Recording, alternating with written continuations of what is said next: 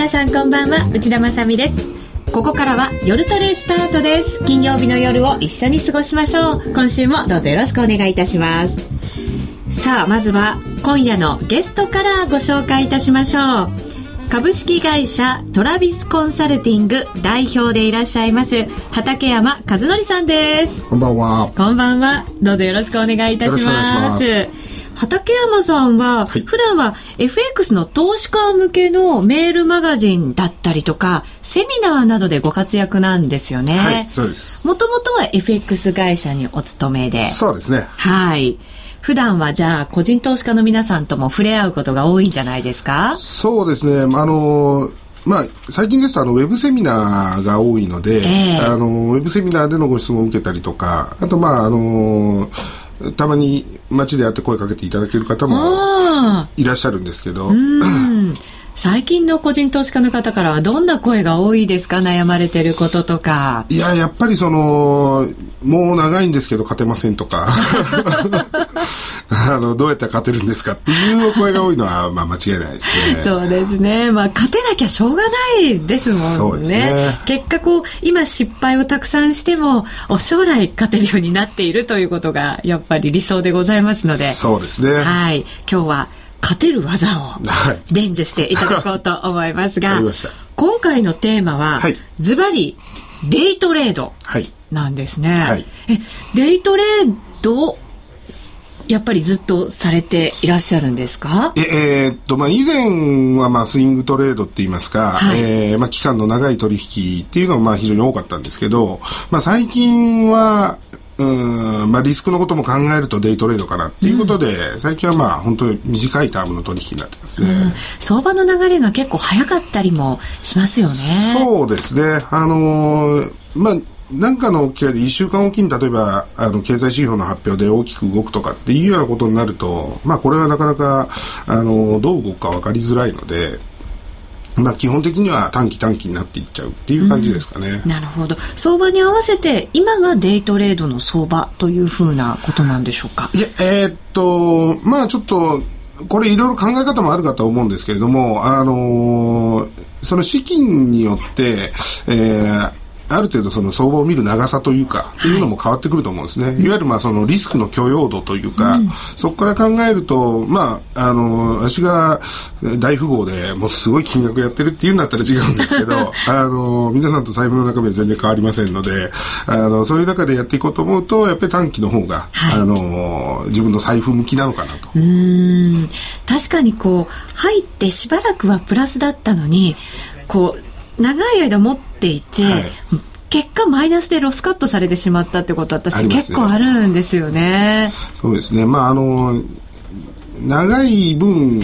やっぱりちょっと目標値というか、はい、あのっていうのもやっぱり広くとって取りたくもなりますし、なかなかやっぱ難しいですよね、その辺のバランスって。そうですね。今日はじゃあデイトレードについて、詳しくお話を伺います。はい、ローソク足と移動平均線だけというシンプルな組み合わせで、はい、使えるデイトレのノウハウを教えていただけるということなんですね。本当シンプルですよね。そうですね。あのーやっぱりあの相場って、えー、瞬発力の勝負なので、はい、あのあんまり難しくあれとこれを見てこれとこれを比べてっていうようなことってやってられないと思うんですよね。でそうするとこう直感的にパッと見てあここでいけると判断できるものの方がやっぱりより短期トレード向きというか、うん、あの実際へのあの、まあ、トレードに向いてる手法なんじゃないかなと。はい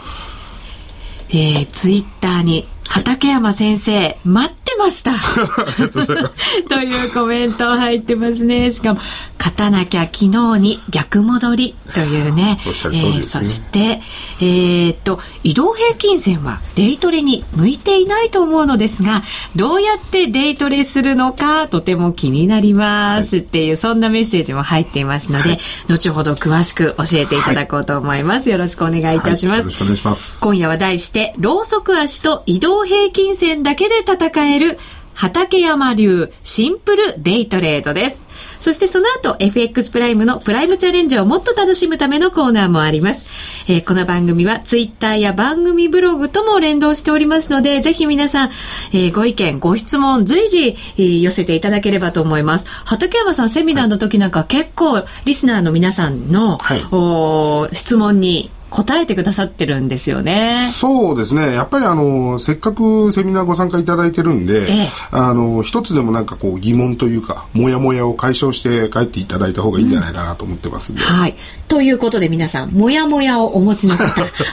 ツイッターにそのもやもやぶつけてみてはいかがでしょうか？よろしくお願いいたします。えユーストリームでも放送中でございますので、ぜひこちらもご覧ください。さあ、それでは本編に入りましょう。えー、今日は題して、ローソク足と移動平均線だけで戦える畠山流シンプルデイトレードです。デイトレードについてから教えていただけますでしょうか？はい。はい、えー、まあ、の、デイトレードえー、まあ最近ですとその例えばスキャルピングとかですね、はい、あのー、まあちっちゃいこう利益を取っていくっていうまあスタイルのものって非常に多いんですけど。そうですね。デイトレはまあその1日の中で、はい、えー、エントリーして決済までをする、はい、スキャルピングっていうともう本当にその一瞬一瞬でこう取っていくっていうイメージでいいですか？そうですね。もうスキャルピングの場合は取る幅が1ピップとか2ピップ。とかそういう幅になりますよね。1ピップ2ピップで取っていくってことロスカットも早いんですよね早いですね。あのー、もうダメだと思うと、えー、もう本当3ピップから5ピップ以内でもう決済されるっていう方の方が多いと思いますね。そういう方っていうのは結構なお金を資金を入れてその1ピップ2ピップを取ってらっしゃるんですか？っていう方もいらっしゃいますし、えー、あのー断然回数が多いっていう方もいらっしゃいますね。はあ、一日にじゃあ何十回もやられるんですね。はい、そうですね。あの、もう何十回、何百回。何百回ですか、はい、以前、あの、いた会社では一日300回とかお取引されてるお客さんとかもいらっしゃいましたね。儲かるんですか？儲かってらっしゃいますよ。そうなんですね、はい、じゃあ細かく細かくしっかり確実な利益を積み上げているそうですね。ですね。デイトレはもうちょっと長め。そうですね、うん、あのまあ10ピップ前後、10ピップ以内ぐらいですかね、あの、7、8ピップを狙っていくっていうような、あの、トレードが、まあ、多いかなと思いますね。デイトレもでもそれぐらいなんですね。まあ、もうちょっと多い方もいらっしゃると思うんですけど、えー、あの、まあ、基本、えー、まあ、私がやってるトレードだと、えー、こう、1日にそう何回もチャンスは来ないので、はい、えー、本来でしたらぐっと伸ばしていきたいっていうのもあるんですけど、えー、あの、ただやっぱり確実なところで、えー、利益を確定するっていうことが、何よりも大事ですから、だからそう考えると、えー、10ピップいかないところでけあの決済をするということも結構ありますね、利益を伸ばそうとするとやっぱり何日間か持つスイングの方が伸びるんじゃないかなと思うこともありますけど、はい、そうですね。あのー、それで伸びることもありますし、えー、まあその手法を、まあ、全然否定する気もないんですけど、うん、あのやっぱりその資金量によって、えー、これって結局、まあ、10ピップ取りたい人っていうのは、10ピップ取る用のリスクを許容してるだけで、うん、20ピップ取りたい人は、20ピップ取りたい用のリスクを許容しなくちゃいけないっていうことに、まあ、だんだんつながってくると思うんですよね。なので、まあ、許容できるリスクの幅と、その、取りたいリ、あの、リターンというかですね、このバランスでやっぱり考えないと、なかなか、あの、利益だけ取りたいから長く持つっていうのは、ちょっとやっぱ危険なんじゃないかなと思いますね。うん自分がじゃあこうしっかりと背負るリスクのその、はい、まあ、量によって利益幅も変わってくるということなんですね。はい、じゃあ改めてその短期トレードのいい点から、はい、はい、教えていただきましょう。今画面ユーストリーム出てますね。ポイントがいくつか出ていますが。はい。えー、まあ一つ目がですね、あの短期トレードの場合はポジション、まあここに書いてます、ポジション長期間、長時間マーケットにさらすのはリスクと。はい。えー、これはまあさっき申し上げた通りでですね、あののー、1回のトレードで大きな利益をまあ、狙ってポジションがこう保有時間どんどんどんどん長くなってくると、えー、その分やっぱりあのマーケットにそのままさらされてますのでマーケットにさらされるイコールリターンも望みますけど、えー、同時にまあリスクもテイクしなくちゃいけないと、うん、えー、いうことにはやっぱりつながりますんで、はい、短ければ短いほど、えー、リターンは確かに少なくなりますけどその分リスクも少なくなるという利点がありますね、うん、より確実な利益を取ることができる、ね、ということですね、はい、その下のトレードできない時間は手を出さない。はい。あのー、これやっぱり、えー、皆さんこうトレードだけで生活してらっしゃるわけではないので仕事ももちろんされながら、という方多いですよね。で、まあ、今世の中便利になったって言っても地下鉄でトンネルの中走ってる時はやっぱり携帯もつながりませんしあのやっぱりポジションを常に見てられる環境ではないと思うんですね。ねけど見てない時に何が起こるか何か起こった時には対処できないっていうリスクからやっぱり、えー、どうしても逃れることはできないので、はい、そうするとやっぱり自分が見れないところではポジションを持たないと。いうふうにするとやっぱりどうしても見てる間にエントリーをしてクローズをするという、うん、あの短期トレードになっていくのかなと。これ分かってるんですけどなかなか 実行できないんですよね。ね。畠山さんがこうしなきゃいけないんだって思われた理由はあるんですか？えっと、そこがですね、えー、あの、まあ、大きな赤字を出しまして。大きな赤字、はい、失敗されたということですか、はいえー、まあそのポジションを持ったまままだ大丈夫だろうということで、えー、まあ夜の街にふらふらと出かけてき でそのまま、えー、一度もパソコン開くことなく朝を迎え、えー、痛い頭を起こしてパソコン見てみたら昨日の夜まではプラスだった数字がえらい桁数のマイナスになってると。はあ、急変したんですね。そうですね。あの、数千万単位でちょっと負けてしまいまして。はあ。ねまあちょっともうそれ以来は、あのー、自分のもうちょっと見れないところではポジション持たないと。大きな痛みを味わったわけですね。はいはい、そして生み出された、トレードできない時間は手を出さない。はい、そうですね。私もそうします。ぜひ。はい。その最後のところですね、はい、3つ目のところになりますけれども、はい、プロでも難しい中長期の予測と書かれてます。そうですね。はい、あのー、まあ、いろんな方が、まあ、マーケットの予測、ファンダメンタルズ、テクニカルをしあの駆使してですね、あの予測はするとは思うんですけども、えー、えー、まあ、じゃ誰か検証してるのかっていうと、なかなか多分検証されてないと思うんですよね。確かにそうですね。あの時僕はこう言ったっていう話はよく聞くんですけど、えー、あの、誰も検証してなくてですね、やっぱりそのプロでも、じゃあ3か月後の、えー、為替相場がどうなってるか、うん、あの、1年後の為替相場なんつって言ったらもう本当にわかんないですし、あの、この時期は上がりやすい、この時期は下がりやすいって言ってもですね、えー、あの、まあ、その時期にどれほど上がるのか、どれほど下がるのかっていうのはやっぱりなかなか、あの、予測としては難しくなっちゃうので、まあ、そうすると予測するまあ、先のその将来ですね、うん、の時間が短ければ短いほど、まあ、今のレートとの乖離はどんどん少なくなってきますので、うん、その方がまあ予測はしやすいわけですよね。で、テクニカルもやっぱり、今のテクニカルを見ながら3か月後の予測をするっていうのはやっぱりなかなか難しいので、はい、そう考えると、えー、まあ、5分後、10分後、1時間後くらいのもので、まあ、十分なんじゃないかなと。まあ、その方が、あの、わかりやすいっていうまあ、流れからのあの短期トレードですね。確かにトレードできない時間は手を出さない。あとは自分が、まあ、予測といってもなかなか難しいもんですけど、はい、でも予測できない範囲の期間は持たないっていうことも重要なんですね。すねはい、なるほど。3つのポイントを伺いましたけれども。はい。さあそれでは具体的に、はい、えー、ノウハウをここからは伺っていこうと思います。はいえー、画面を切り替えまして今強いトレンドが発生しているチャートと書かれた画面になりました。移動平均線ですね。はい。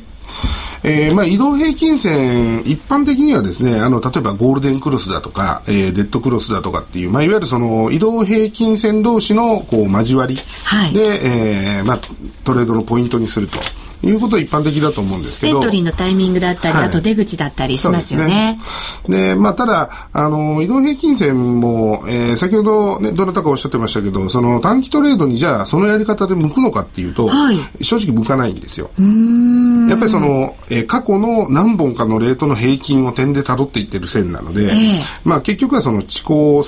の、こう、まあ、サインというかですね、あの、遅れて出てくるサインになりますんで、それだとなかなかちょっと難しくてですね、で、ただ、あのーまあ、強いトレンドが出てく出ている時っていうのは基本的に、まあ、今資料の方にもちょっと出し出してますけど、えーまあ、パラメーター私まあ大体この25本75本200本移動平均線この3つを使うんですけど2575,200ですね。はい、まあ、これがあの上から2575,200はい、と並んでる間っていうのは、基本的にはまあ上昇トレンドですね。右肩上がりになってる。で、なおかつ、えー、25本移動平均線よりも上に、えー、チャートが出てる時っていうのは、まあ非常に強い、えー、トレンドが出てるサインだと。はい。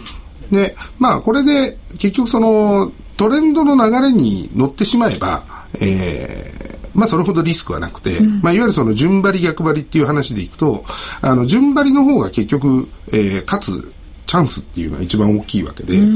どこまで上がるかっていうのは別にして、あのー、上がってる時に買いについていくっていうのは、まあ、マーケットとしても、相場としても、まあ、非常に当たり前の流れなのかなうん。FX って結構順張りでやった方がいいって私もよく聞くんですけど、はい、それはその通りなんですね。そうですね。あの為替の場合はやっぱり比較的あのトレンドが長く続きやすいあの性質もありますんで、はい、あのそこへついていくっていうのはやっぱり一つの手法だと思うんですね。でただまああの上がってる中でもあの今の資料にも、えー、ちょっと出てますけど、えー、25本移動平均線にこう戻ってきたりとか75本移動平均線まで、えー、タッチしちゃったりとかっていうような、はい、まあこういうそのいわゆるそのリバウンドって言われる、えー、ところがあるんですけれども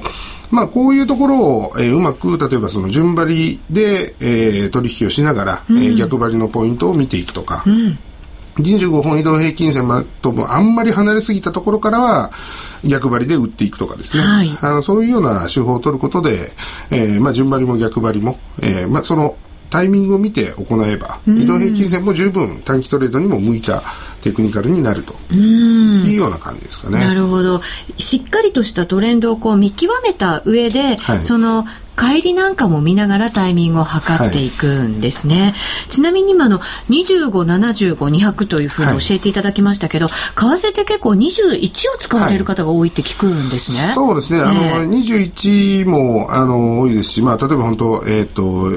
13とかですね、19とかって、まあ、いろいろ、あの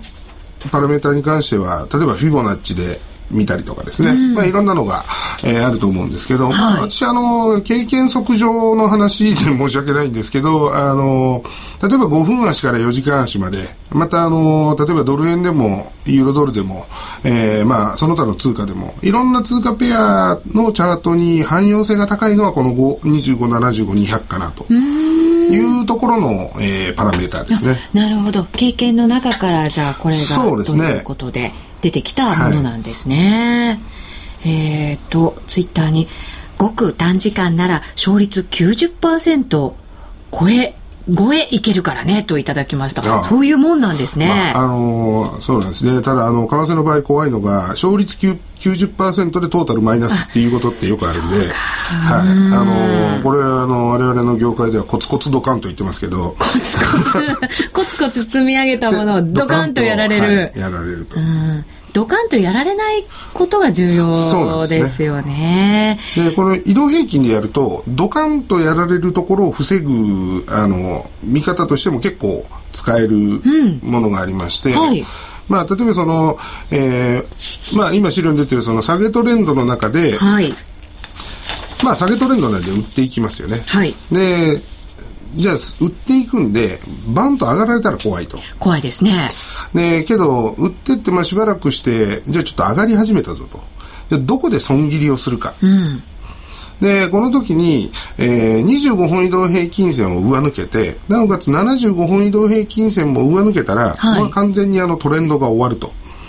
いうような流れになるんですね。移動平均線の場合は。それは75がまだ下向きでもいいんですか、はい、下向きでもあの75本移動平均線の上にもうチャートが1本作られちゃうと、はい、今度は75本移動平均線が、えー、下のいわゆるサポートラインになりますんであの移動平均線の使い方としてその、まあ、値段も目標のですね、値動きの時の目標値としても使うことできますし、うん、えー、まあ、サポートラインとか、あと、まあ、実際のレジスタンスラインに、はい、あのなったり、なったりすることもありますんで、えー、まあ、下がってる時、大体はこう25で1回跳ね返され、で、次に75まで行って跳ね返されっていうのが普通なんですけど、はい、その75本移動平均線も上抜けちゃうと、はい、これはもうちょっとトレンドが終了と。うんで、実際に本当の本格的なトレンド終了は200ポイント平均線を上抜けるとトレンド終了。うんうん、いったような形になるんですけど、うん、そういうふうにあの段階的に見ていくと、あの、あ、ここ超えたなと。だからちょっと一旦損切ろうと。いうような形で、まあ本当ドカンと負けることをちょっと防ぐと。うん、負けは負けなんですけどね。まあ、早め早めに動くことが次の勝ちにつながりますよね。はい、ね75日を。これ上回って、ローソク足、こう、終値までを1本しっかりできちゃった時と考えていいですか、はい、うん、まだこう、そのローソク足が終わってない、動いてる時っていうのはまだ見ておいてもいい？の方がいいと思いますね。あの、特にあの、短期でトレードする場合は、はい、えー、ま、使っていただきたいのは5分足とか15分足になりますんで、えー、あの、1本まるっと出てからでも全然遅くないと思うんですね。なるほど。75日移動平均線を超えたところ、はいが一つ大きなポイント、ね、ということになるわけですね。はい、はいえー、その他こういろいろパターン分析みたいなものも、はい、ローソク足、移動平均線では使われますよね。そうですね。あのー、まあこあの例えば先ほどの移動平均線だけですと、えー、やっぱりそのトレンドは分かってどこまで戻るかっていうのは分かったとしてもじゃあそれいつなのと、うん、あのどこでトレードするのっていうタイミングってやっぱなかなか難しい、ねはい、そうなんですよ。頭で分かってても じゃあ実際にやるときにえここで入っていいいいのかどうなのかってすごい不安なんですよね。そうですね。なんでまああのそのタイミングを一つ、えー、まあちょっと現実的な、えー、パターンとして見る手法として、はい、えー、まあ私はあの、まあこれ、ローソク足の組み合わせで、坂田五法っていうのがあるんですけど、はい、この、まあ、坂田五法の中の一部の組み合わせを使えば、えー、まあこの移動平均線との非常に相性がいいんで、えーそれだと、あ、ここだなと、あの、いうのが、まあ、ちょっと分かってくる流れになるんですね。うん、坂田五法ってあの、米相場、はい、そうです。あの、本間訴求っていう、うん、まあ、米相場を、あの、の中でトレードしてた、えー、人が、まあ、作った手法ですね。はい。それって FX にも合うんですか？えっとですね、あの FX に本当は、えー、そのまんまじゃちょっと使えないものの方が多いんですね。そうなんですか。はい。あの、FX って24時間ずっとやってますよね。はい。そうすると、いわゆる日中足って言われるその5分足とか15分足とかで、あの、いわゆる窓が開くことがないんですよ。うん、月曜日の朝ポンと開くとかっていうのはありますけどね。本当、そこだけなので、えー、あの、例えば、えっと、三空とかですね、うん、あの、そういったいわゆる窓が開くことを前提とした、えー、坂田五法っていうのは、ちょっとなかなか、あの、FX にはそのまま使えない。はい。で、まあ、ただ、窓をちょっと、窓の概念を取り除いた形で、えー、まあ、使える逆田五法のパターンもいくつかありまして、はい。で、まあ、それを中心に使えば、まあ、非常に移動平均との相性はいいのかなと。うん。例えば今画面に出ている。そうですね。まあ、あの、今画面に出てますのは、あの、三山、まあ、三ゾンとかですね、えー、英語で言うと、いわゆるあの、ヘッドショルダーズって言われる、はい、あの、真ん中こう、山が3つあって真ん中一番高いやつですね。はい。で、これってまあ、これが出ると結局、下げのトレンドが生まれるんですけども、うん、この時にいわゆるそのネックラインって言われるところが、えー、これ資料でいくと、あの、赤い線で、えー、山3つ作ってますけど、谷が2つできてますよね。はい。で、このラインがまあ通常ネックラインって 言われるところなんですけど、はい、ここを割り込んだら、まあ売りだと。うん。で、けど、ここを割り込んだらっていうふうに言ってると、こうやって結構遅いんですね。結構そうなんですよ。取れなかった部分が多く見えちゃって、はい、私はなんかすごく残念に思う んですけど、欲張りなんで。いや、まあ、けどあの、みんなそうだと思います。ね、例えばその、まあ今の資料のようなチャートですと、えー、これ200本移動平均線がちょうどネックラインの、えー、役割を果たしてるんですね。はい。なので、えー、まあこの三尊ができた上で、えー、この黒いラインですね。はい。横比で黒いラインっていうのが200本移動平均線なんですけど、ここをもう下抜けたら、これはもうネックラインを割ったのと全く同じ意味合いになりますんで、うん。ここから、えー、売っていけば、はい、基本的には、えー、まあ、流れとして取れていくっていうスタイルですね。200日が、えっ、ー、と、サポートライン、まあ、トレードラインみたいな感じになってるんですね。で、ねはい、まあ、あの、この200ポイント平均線っていうのは、えー、まあ、銀行のディーラーさんから、まあ、一般の投資家さんでも、まあ、結構、えー、まあ、長くトレードやってる詳しい方なんかっていうのは200ポイント平均線が一つのこう相場の目安っていうかですね。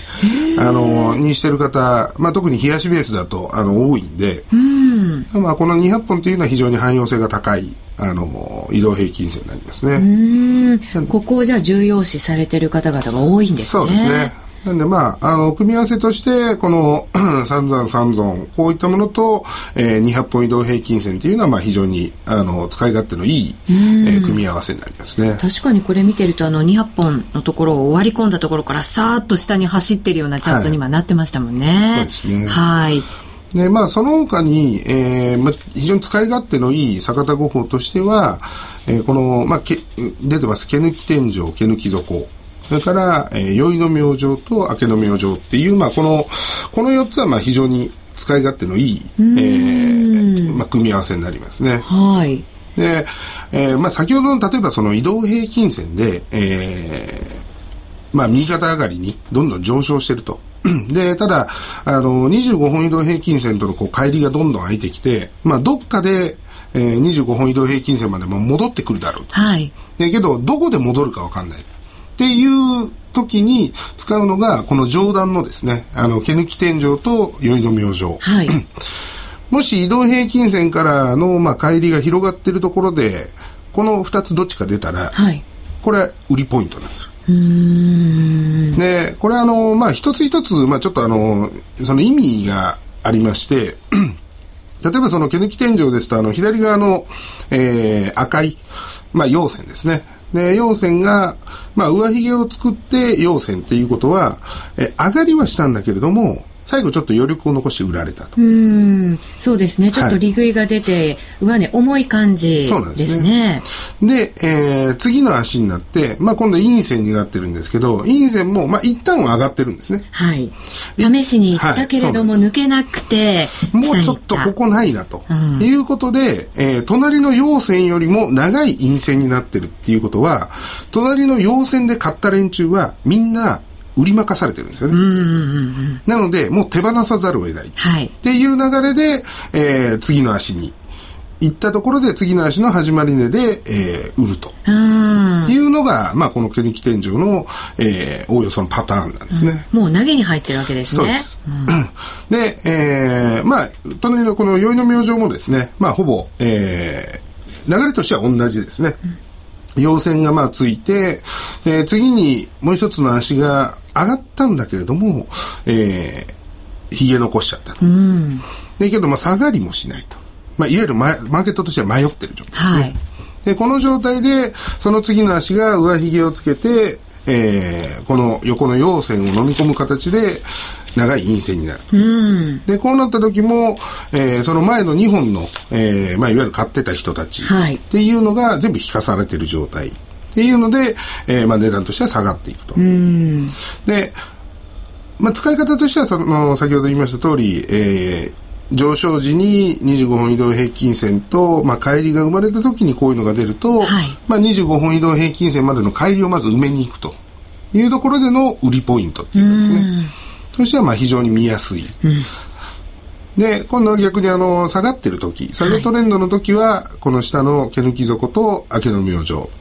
まあ、こういうのが出ると、えー、一旦25分移動平均線までの今度は帰りを上昇で埋めるというような流れですね。だからそのポイントとして、まあ、非常に使いやすいポイントになりますね。はい、あの結構しっかりしたトレンドがある中で、はい、やっぱりそういう戻りを試したりする場面って何度もあると思うんですね、はい、そういう戻りを試すところも逆にこうそれはトレンドに逆らってることになります、はい、そういうところもやっぱりしっかり拾っていくべきなんですか？そうですね。あの拾えるところは拾っちゃった方がいいと思うんですよね。あの、まあ、実際例えばその、えっ、と、今の使い方とは全く逆にですね、ええあの、じゃあ25本移動平均との乖離を埋めて、25本移動平均と絡んだところで、えー例えばこの毛抜き底が出たと。はい。すると、じゃあそこからは今度は買っていいわけですよね。という順張りで、あの、買っていくという流れになるんですけど、あのまあ、マーケットも、こう、いろいろ売り買いが交錯しているので、やっぱりこう、一本やりにドーンと上がっていくことはないんでですね、はい。で必ずその、えー反発というか、反落というか、っていうののタイミングがあるもんですから、まあそこだけを逆に狙っていくっていうのもですね、あのーこれ大きく取れる場合もありますけれども、まあ25本移動平均までの乖離だけを取ると。はい。いうふうに、まあ、あのある程度その利益目標っていうかですね、もうはっきりするので、そうですね。もう、ここでおしまいってはいいうポイントが分かりやすければ、そうなんです。ななんて、もう、す自分でできますもんねねここまでって思えますもんね。やっぱりその、トレードの中で何が重要かっていうと、これ多分短期トレードでも長期トレードでも、ある程度やっぱりそのシナリオを作って、ここまででリグを、で、ここを超えたならば再度ポジション持とうとかですね、あの、そういう流れを見ないと、その目の前の上がった下がっただけに一喜一憂して、やれ売りだ、やれ買いだっつって言ってると、ろくなことになりませんから。そうなんですよね。結果なんか一番高いところで買ってしまって、一番安いところで売ってしまったみたいな、ねはいうん、なりがちですよそうねで。すね。なんで、まあ、あの、単純に上がってる時に買いでついていく順張り、売りで、あの、下がってる時に売りでついていく順張りって、まあ、あの、単純に言えば、あの、非常に、まあ、効果高いとは思うんですけども、あの、それができるポイントっていうのもやっぱりあると思いますし、あの、いつでもいいから順張りすりゃいいっていうもんでもないんじゃないかなと思いますんで、まあ、そうするとやっぱり、えー、先ほどの移動平均線と絡んだ、はい。ところで出たこの4つのパターンこれをこううまく組み合わせて使っていただくっていうのが、あの一番、まあ、リスクとしても、まあ、これあの損切りポイントもかなりはっきりしてますんで、はい。あの一番使いやすいんじゃないかなと思いますけどね。そうですね。こういうのってあの、やっぱりデイトレやるときって短い足を見ると思うんですけれど、1分足とかでも有効なんでしょうか？えーっとですえねえ、さすがにちょっと1分足では難しいと思います。あのーやっぱりその1分の中に意思が反映されるほど、マーケットが動いてる時っていうのはやっぱりそんなにないんでですね、はいあのーまあ、短くても5分、まあ、普通だとやっぱり15分足ぐらいでいいんじゃないかなと思いますけどね。なるほど。デイトレでもやっぱり15分ぐらいを見ながら、こういううパターン分析なんかも入れ込んでいく、はいということですね。すね確かにシナリオが立てやすい方がいいんですよね。そういう場面にチャレンジした方が。そうですね。うん。まあなんかあの、なんかわかんないけど上がってるからついていこうっていうのは、やっぱりなかなか難しいと思うんですよね。あの、まあ例えばその、ファンダメンタルズで、あの、雇用統計とか発表時に、じゃあボンと動きましたと。いうようなのついていくって言ってもですね、多分ほとんどの人成功してないと思うんですよね。難しいですよね。意外と難しいんで振り回されちゃっただけって、はいなんか往復ビンタのような、そうなんですよね痛い目にあったことも私はありますが。あとやっぱりその動いてる時って 注文が入らないリスクっていうのもありますんで、あのいやもう俺このレートであの買いをしたのになんか 5, 5ピップも6ピップも高いところで掴んじゃったみたいなのっていうのもまあよくある話なので、はい。まあそう考えるとあの、まあ、流れの中の戻りとか、はい。そういうところを取っていった方が実は短期トレードも、うんまあ安心ができるというか、そんなに苦労がないんじゃないかなと。はい。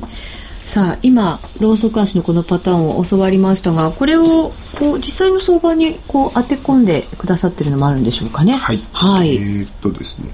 まあちょっとこれ、えーまあちっちゃいですね、あのー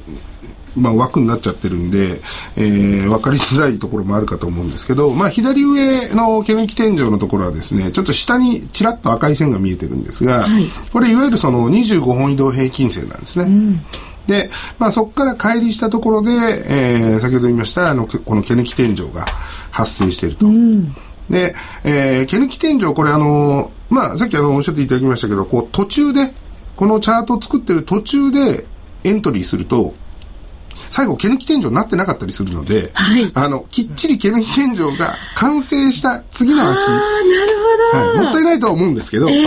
もったいないとは思うんですけど、次の足の始まり値でエントリーをすると。いうああ。のがセオリーですね。しっかりとローソク足が完成したところでなんですね。はあなるほど。入りたくなっちゃいますよね。確かに。このパターンのトレードだとですねあの必ずちょっとまあ、そういう、なんていうんですかね、途中で、えー、ぜひと思っちゃうんですけど、なかなかちょっと難しくてですね。で、この上の段のあの真ん中にあります毛抜き底っていうやつが、はい、これが多分その最たるもんだと思うんですね。あのー、ガンと下がって、毛抜き底の形作ってる、もうこの途中で買いに入りたい。入りたいです。ですよ。もうなんか前のその陰線を抜いたところぐらいでもう、はい、もう入った方がいいんじゃないかってそうなんですよね。ちょっとムズムズしちゃいますよね、はい、でしかもこれあのこれ入った後であの右側の方に陰線ができてるんで、はい、えー、あの正味これ損したんじゃないかっていうふうに見えるんですけど、えー、まあ実際ちょっとこの後もちょろちょろちょろちょろ上がっていってるんですね。でまあこういうふうにあの急激に上がると確かにそのちょっとした戻しで、あの、下げの足も出るんですけど、まあ、ただこれ上に、上にあるその25本移動平均線まで、まあ、すでにちょっと1本で戻っちゃってるパターンなので、はい、こういうパターンだと、えー、まあ、きっちりした毛抜き底ではあるんですけど、利益取るのに時間かかっちゃうと。うで、その右側、あのー、3つ並んでる右側ですね、ちょっとカッコアッシュって書いてますけど、はい、えー、これまあアッシュって私が勝手につけてるだけなんですが、同じ25本移動平均線から乖離をつけたところで、作ってる毛抜き天井なんですけど、うん、左の陽線よりも右の陰線の方が短いですよね。はい、要はこれあの買い方がまだ全部負けてないんですよ。うん、なので、まだ買い方に圧力あるんですよね。はい、で、こういうところだと、ちょっとこの後も25本移動平均線にタッチしてそのままつるつるつるっと上がっていってるんですけど、はい、こういうふうにその、まあ、いわゆるその、ぐっと買い方が手放してない。まあ、そういうチャートになるのでなるほど。似たような形なんですけどちょっと違うと。うん。そんなふうになりますね。なるほど。はいさあ詳しくはまた後半でお話しいただくことにいたしましょう、はい、ツイッターには1分足はノイズ足っていうふうに頂いてます、はい、15分足はうまくはまってくれますねっていうコメントも頂いております。はい、すね、多分その方はかなり詳しい方ですね、うん、そうですね、えー、畠山部長お久しぶりってお知り合いなんでしょうかね。はい。まだまだ後半お話いただきますので、ぜひ皆さんお楽しみいただければと思います。さあ、ここでお知らせです。早くも7万ダウンロード突破。FX プライムのプライムアプリ S。もうご利用されてますか？シンプルとスピードを追求したプライムアプリ S は場所を選ばず瞬時に本格的な FX トレードが可能。簡単操作で将来の値動きを予測してくれるあのパッと見テクニカルももちろん搭載されています。iPhone でも iPad でも Android でもご利用いただけるプライムアプリです。詳しくは FX プライムと検索してください。FX プライム株式会社は関東財務局長金賞第259号の金融商品取引業者です。外国為替保証金取引は元本あるいは利益を保証した金融商品ではありません。為替変動、金利変動などのリスクにより投資金額以上の損失が生じる恐れがあります。投資及び売買に関するすべての決定は契約締結前交付書面をよくご理解いただいた上で利用者ご自身の判断でなさいますようお願いいたします。名機と呼ばれるあのロングセラーラジオ、ソニーの EX5 が装いも新たに再登場。高級感あふれる大型ボディに大音量スピーカーを搭載。AM、FM も受信可能です。卓上型ラジオ EX5 Mark II。AC アダプター付きで税込み1万8000円。お申し込みお問い合わせは03-3583-8300 3583-8300ラジオ日経事業部まで。気になるレースが今すぐ聞ける。ラジオ日経のレース実況をナビダイヤルでお届けします。開催日のレースはライブで3ヶ月前までのレースは録音でいつでも聞けます。電話番号は0570-008460 0570-008460 0570を走ろうと覚えてください。情報量無料かかるのは通話料のみ。ガイダンスに従ってご利用ください。夜トレプライムチャレンジ虎の巻。このコーナーは FX プライムの提供でお送りします。ここからは FX プライムの新感覚キャッシュバックキャンペーン、プライムチャレンジをもっと楽しむためのコーナーです。改めまして、FX プライムの高野康則さん、はい、よろしくお願いします。よろしくお願いします。そしてミス夜トレ特別賞ののべときなるみちゃんです、はい、よろしくお願いします。よろしくお願いします。えー、まず、プライムチャレンジとはなんですが、毎週 FX プライムが指定する取扱商品通貨ペアを1回でもお取引いただくと、キャッシュバックのチャンスが発生する抽選ゲームに参加できます。ちなみに、来週のプライムチャレンジの対象商品は、選べる外貨。通貨ペアは、ポンド円、5ドル円です。高野さん。はい。この通貨を見る上での重要なスケジュール、ポイントなどありますか？そうですね。あの、まあ、えー、OGM ポンド円に限らないんですけれども、来週は、えー、8月15日を含む週なんですけれども、はい、この8月15日っていうのはですね、えー、年に2回しかないあのアメリカの債券のリあの利払い日なんですね、はい、利息が払われる日。であのまあ、もちろんその米国債を持っているのは日本人だけではないんですけれどもただえー、日本人の投資家は比較的ですねその利利息が手に入るとそれをそのまま円転といってですねドル売り円買いをするケースが多いんですね。なので割と8月のこの週っていうのは円高になりやすいっていうふうに言われてます、はい、で8月全体もあの円高の週が多いあ円高の月が多いんですね。言われますよね、はい。でまあ、一つにはその、まあ、あと来週お盆なのでお盆っていうのはあの、まあ、大体日本のメーカーさん輸出メーカーさんお休みなんですよ。でお休みの時何をするかっていうと売りのオーダーを上にこうずらっと並べてで休みに入るということで、うん、上がってもですね必ずそこでキャップされることが多いんですね、まあ、もちろんその何か大きなニュースがあればそういうものを突き抜けて上がるんですけれども何もないとそういうところで抑えられたりすることが多いので、はい、ですから来週はちょっとこう円高になりやすい週というふうに考えられます。で、まあ、今週もあの、まあ、先週の、まあ、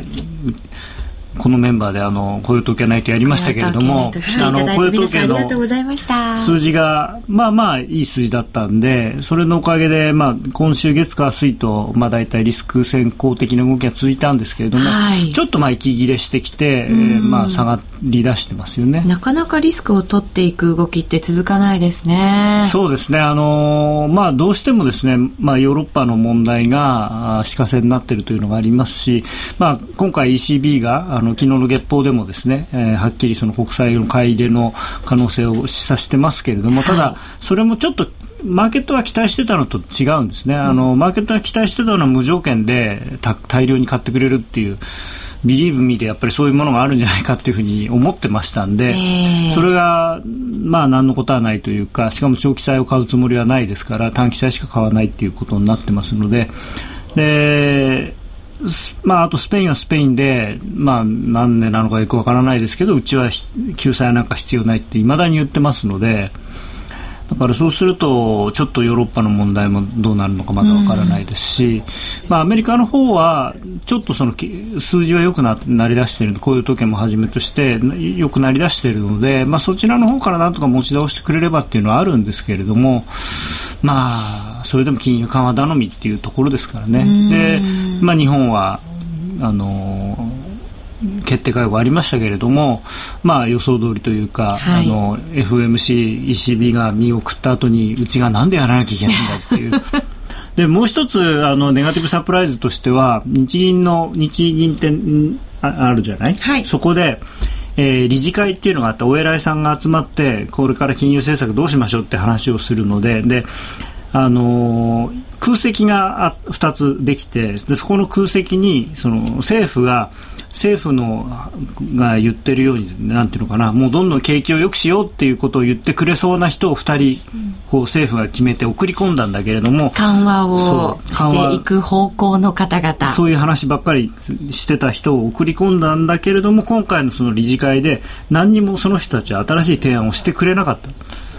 政府としては肩透かしてお前何のためにしてやったと思ってんだよみたいな、ね、俺たちの気持ち分かってんだろうみたいな。で多分多分ですけれども私の想像ではやっぱり彼らはもう外部にいた時はそうやってもっとやるべきだとか言ってたんだけれどもちゃんと日銀の理事になって、まあ、そうすれば当然日銀の、えー、事務方の人からいろんな説明を受けてこういう状況今これはこうなってますっていうのを聞いてうん確かに今ので十分なんだなって多分思ってちゃったんですよね。納得しちゃいました納得したんだと思いますね。何も言わなかったですからね。これがネガティブサプライズだったんですよね、まあ、それあとはもう一つの僕にとっての最大のネガティブサプライズは、えー、あそこまで言っていた自民党が結局何のことはない今日ね成立しちゃったじゃないですか、はい、あんな昼までとか4時までとか言ってそれでもうそんな近い将来じゃダメだって言ってたはずなのになんで3党合意みたいな。僕はあの話で揉めてあの自民党があの内閣不信任案出すっていうふうな流れになれば円安になると思ったんですよね。であやっとレンジを抜けてくれると思ったんですけど まあそれが残念ながらと。うん。本当そうですね。さあ来週のポイントもこの後伺いたいんですけれど、はい、来週その15日以外に、はい、えと、経済指標なんかはパラパラ出てきますけれど。そうですね、結構たくさんあります。うん、まあ、一つ目は、その火曜日に、えー、決定会合の議事録が出るので、まあ、そこで、そのさっき言っていたその新しい委員の人が本当に何も言ってなかったっていうとちょっとまあ失望感を誘うのかなと、うん、まあ日本の GDP なんていうのもありますけど、うん、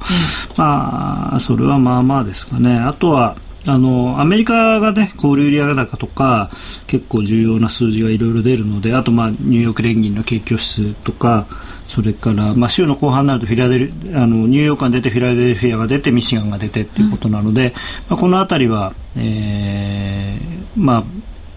どうなんですかね。あの悪い数字が出てくれた方が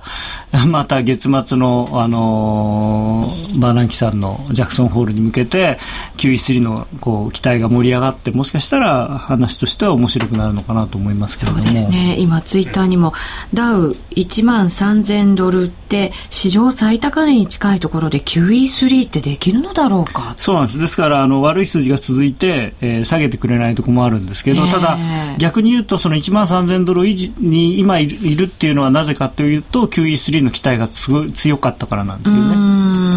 なので QE3 が本当にないっていうことになると話が違ってきてしまうので、はい、ちょっと怖いですよね。怖いですね。はい、えー、日銀はどんな雰囲気で話してるのか、ビデオ公開とかしてくれないかな。確かにちょっと見てみたいですけどね。どうします？みんななんかボソボソボソボソ。もう、カツ入れたいですけどね。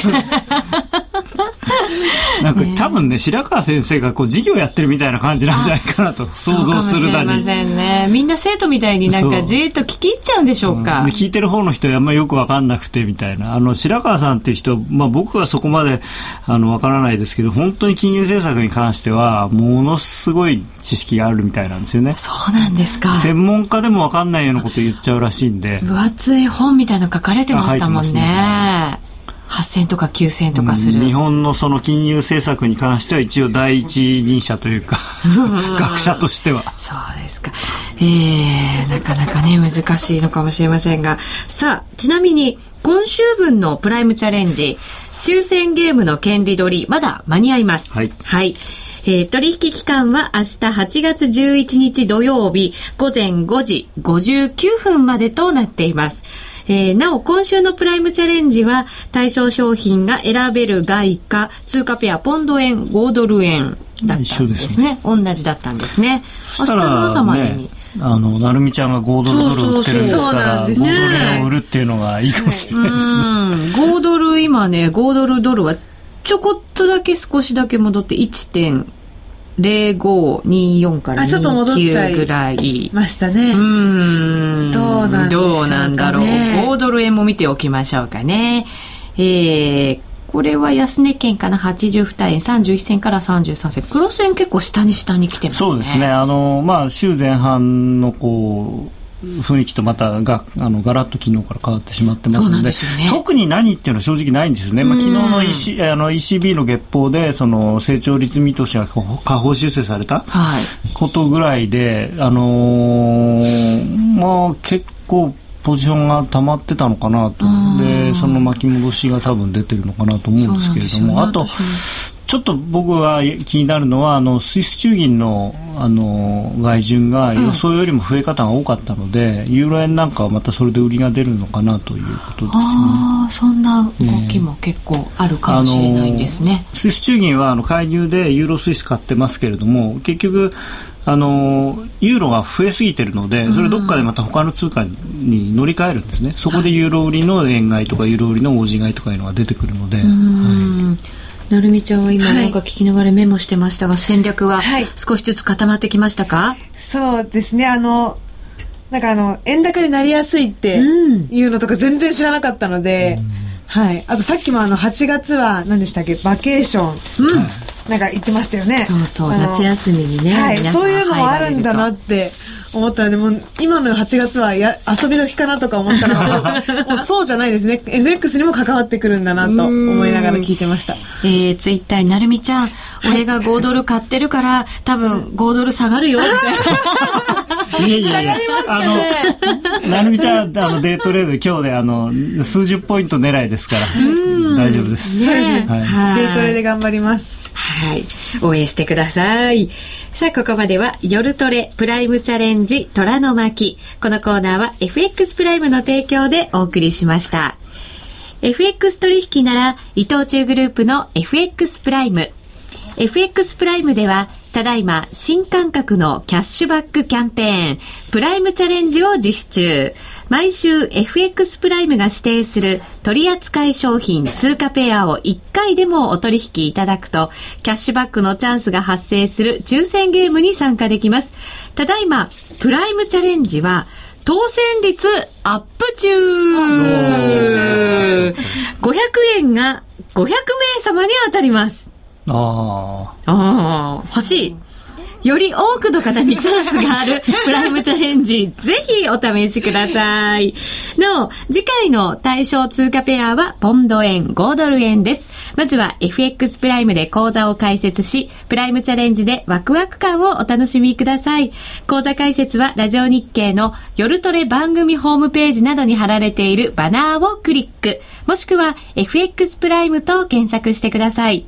FX プライム株式会社は関東財務局長、金賞第259号の金融商品取引業者です。外国為替保証金取引は元本あるいは利益を保証した金融商品ではありません。為替変動、金利変動などのリスクにより投資金額以上の損失が生じる恐れがあります。投資及び売買に関するすべての決定は契約締結前交付書面をよくご理解いただいた上で利用者ご自身の判断でなさいますようお願いいたします。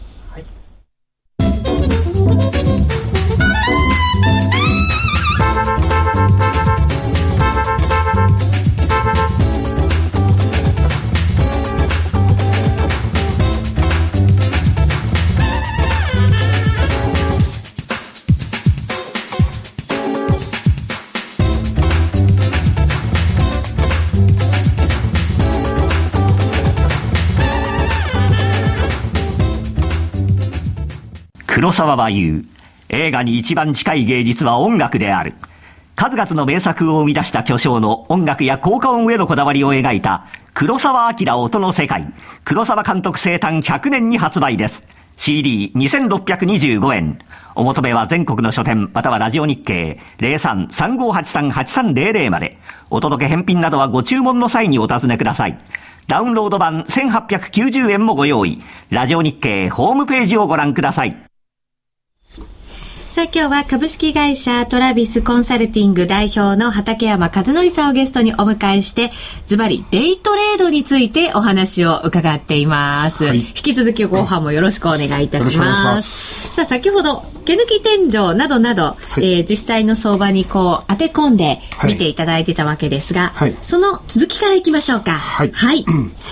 まああのちょっとその毛抜き天井、同じ毛抜き天井でもですね、えー、まあ、形によって、あのー、実際に毛抜き天井と似た形なんですけど、同じ効果が得られない、はい、いわゆるこの亜種っていうですね、あの、こういったものがありますんで。ちょっと足りないんですよね。そうなんですよ。うん、ね、こうなると、えー、まあ、マーケットとしては、確かに下がるには下がってるんですけど、えー、あまり下がりきらないというかですね、うん、利益が取れるほどにはならないっていったような、まあ、こういうものもあるんで、えー、まあ、実際には注意が必要になるなというところですね。はい、そうですね。注意しながらやらないといけませんね。そうですね。うん、で、まあ、これあの、明星っていう、あの、言われる、まあ、えー、下の段の今度あの、左側のですね、はい、えー、宵の明星、で、真ん中明けの明星、で、今度あの、宵の明星のアッシュっていうふうになってますけども、まあこれもあの出る場所とですね、えー、まあ形によって、まあその効果がまあ随分違うんですけど、はい まあ、例えばあの一番左のやつですと、えー、25本移動平均線にまあちょっと絡んだ形でですね、えー、出てる宵の明星。しかもまあこれはあの陰線が長いので、えー、まあこれあの大陰線は売りっていうような流れと、まあほぼイコールと言ってもいいですね。しかもこれさっきあのポイントに伺った200本線ですよね、はい、を下に抜けてるんですよね。はい、だから、ね、いろんなポイントが重なってる感じもしますね。あのもうすべてが下向きになりつつあり、200本移動平均線をまたいだ、えー、宵の明星、うん、で、こういうものだと、まあ、あのまあ、この後本当にきっちりトレンドが変わっていくっていうような、えー、サインでもありますんで、はい、まあこれだけちょっと絡むことも、まあそうそうはないんですけど、あのーまあ、これもですね、あの、実際あの、ちょっと左側見ていただくと、ええ、200ポイント平均線に絡んだところで、あの、いわゆるあの、毛抜き底が出てるんですね。はい。で、けど、毛抜き底で、次の話が今度は25本移動平均線で、まあ、きっちり止められちゃってると。で、本来はあの、200本移動平均線と絡んだ、この、あの、毛抜き底が出るとですね、えー、まあ、きっちり買いなんですけど、買っても、25本移動平均線が近いんで、そこで止められてしまうと。で、こういったこともよくあるんでですね、あのー、まあ、同じ毛抜き底でも、えー、出る場所によって、で、あと、近くにある移動平均線っていうのは、まあ、ターゲットにされやすいですし、はい、まあ、最初に申しました通り、その、サポートラインにもレジスタンスラインにもなるっていうことでですね、こういうのはもう本当抵抗線、レジスタンスラインになった典型的な形ですね。面白いですね。これ、位置関係が、はい。こう、すごくこう、しっかり把握しておかないと、はい、逆に失敗しちゃいますもんね。なので、あのまあ、パターンでいけばですね、あの、賞味、この4つを、えー、ある程度覚えていただければいいんですけど、はい、えー、移動平均線との、こう、どういう絡みをしているか、っていうところでですね、まあ、ちょっと使い方としては非常に、あの、見方も、えー、あと、この先の展開を、の読み方も変わってくる。そうですね。なんかこう、もう、実際の相場を見てみたくてムズムズそうですよね。してきますよね。はい。なんでこの真ん中の今度はあの明けの明星の方もですね、はい、えー、明けの明星として、まあ、きっちり作ってるんですけれどもこれもあの、まあ、25本移動平均線から乖離したところで出てる明けの明星なんですね。でまあこれも25本移動平均線が近いっていうこともあるんで、まあ次の足の始まり値で一応エントリーしてれば、えー、利益は出るんですけれども、まあその後ちょっと25本移動平均線を意識して、まあ上げ止まってると。なのでまあ、こういう意味でもやっぱりその、ちょっと、まあ通常は、あの、15分足をベースで見ながらですね、あの、5分足も例えば合わせてみて、はい、で、えー、まあ1回のエントリーで、まあ7から8ピップぐらい。私はまあ、あの、8ピップぐらいを狙うのが、あの、ちょうどいいかなとは思ってるんですけど。どの通貨ペアでも同じですか？いや、えー、っと、そんなことはなくてですね、えー、ちょっとあの、ドル円だともうちょっとちっちゃめですね。やっぱりその、ボラティリティっていうのに、ある程度左右されるところはありますね。ポンドだったりすると、もうちょっと取れそうな感じ、ね、そうですね。あの、同じような毛抜き底で、あの、例えば、ユーロ円エントリーしてるのと、あの、ポンド円エントリーしてるのとでは、えー、取れる幅変わったりとかっていうのはありますね。ね、ただまあ、あの、だからって言ってじゃあ伸ばしていいのかっていうとちょっとそういうもんでもないかなと思うんで、うん、はい。まあ、確実なところをしっかりとっていく、ね、ということなんですね。そうですね、えー、今日は株式会社トラビスコンサルティング代表畠山和則さんにお話を伺っています、はい、えー、ここまではローソク足そして移動平均線の絡みについて伺いましたが、はい、この後延長戦でもさらに掘り下げていただいて、はい。えー、いろんな見方を教えていただこうと思っておりますので、はい、ぜひ、えー、引き続きですね延長戦線ユーストリームで皆様もお楽しみいただければと思います。えー、今日は株式会社トラビスコンサルティング代表の畠山和則さんでした。ありがとうございました。どうもありがとうございました。えー、この後引き続き延長戦がありますのでぜひ皆さんそちらも一緒にお楽しみくださいそれではラジオの前の皆さんとはこの辺りでお別れです良い週末をお過ごしくださいさようならさようなら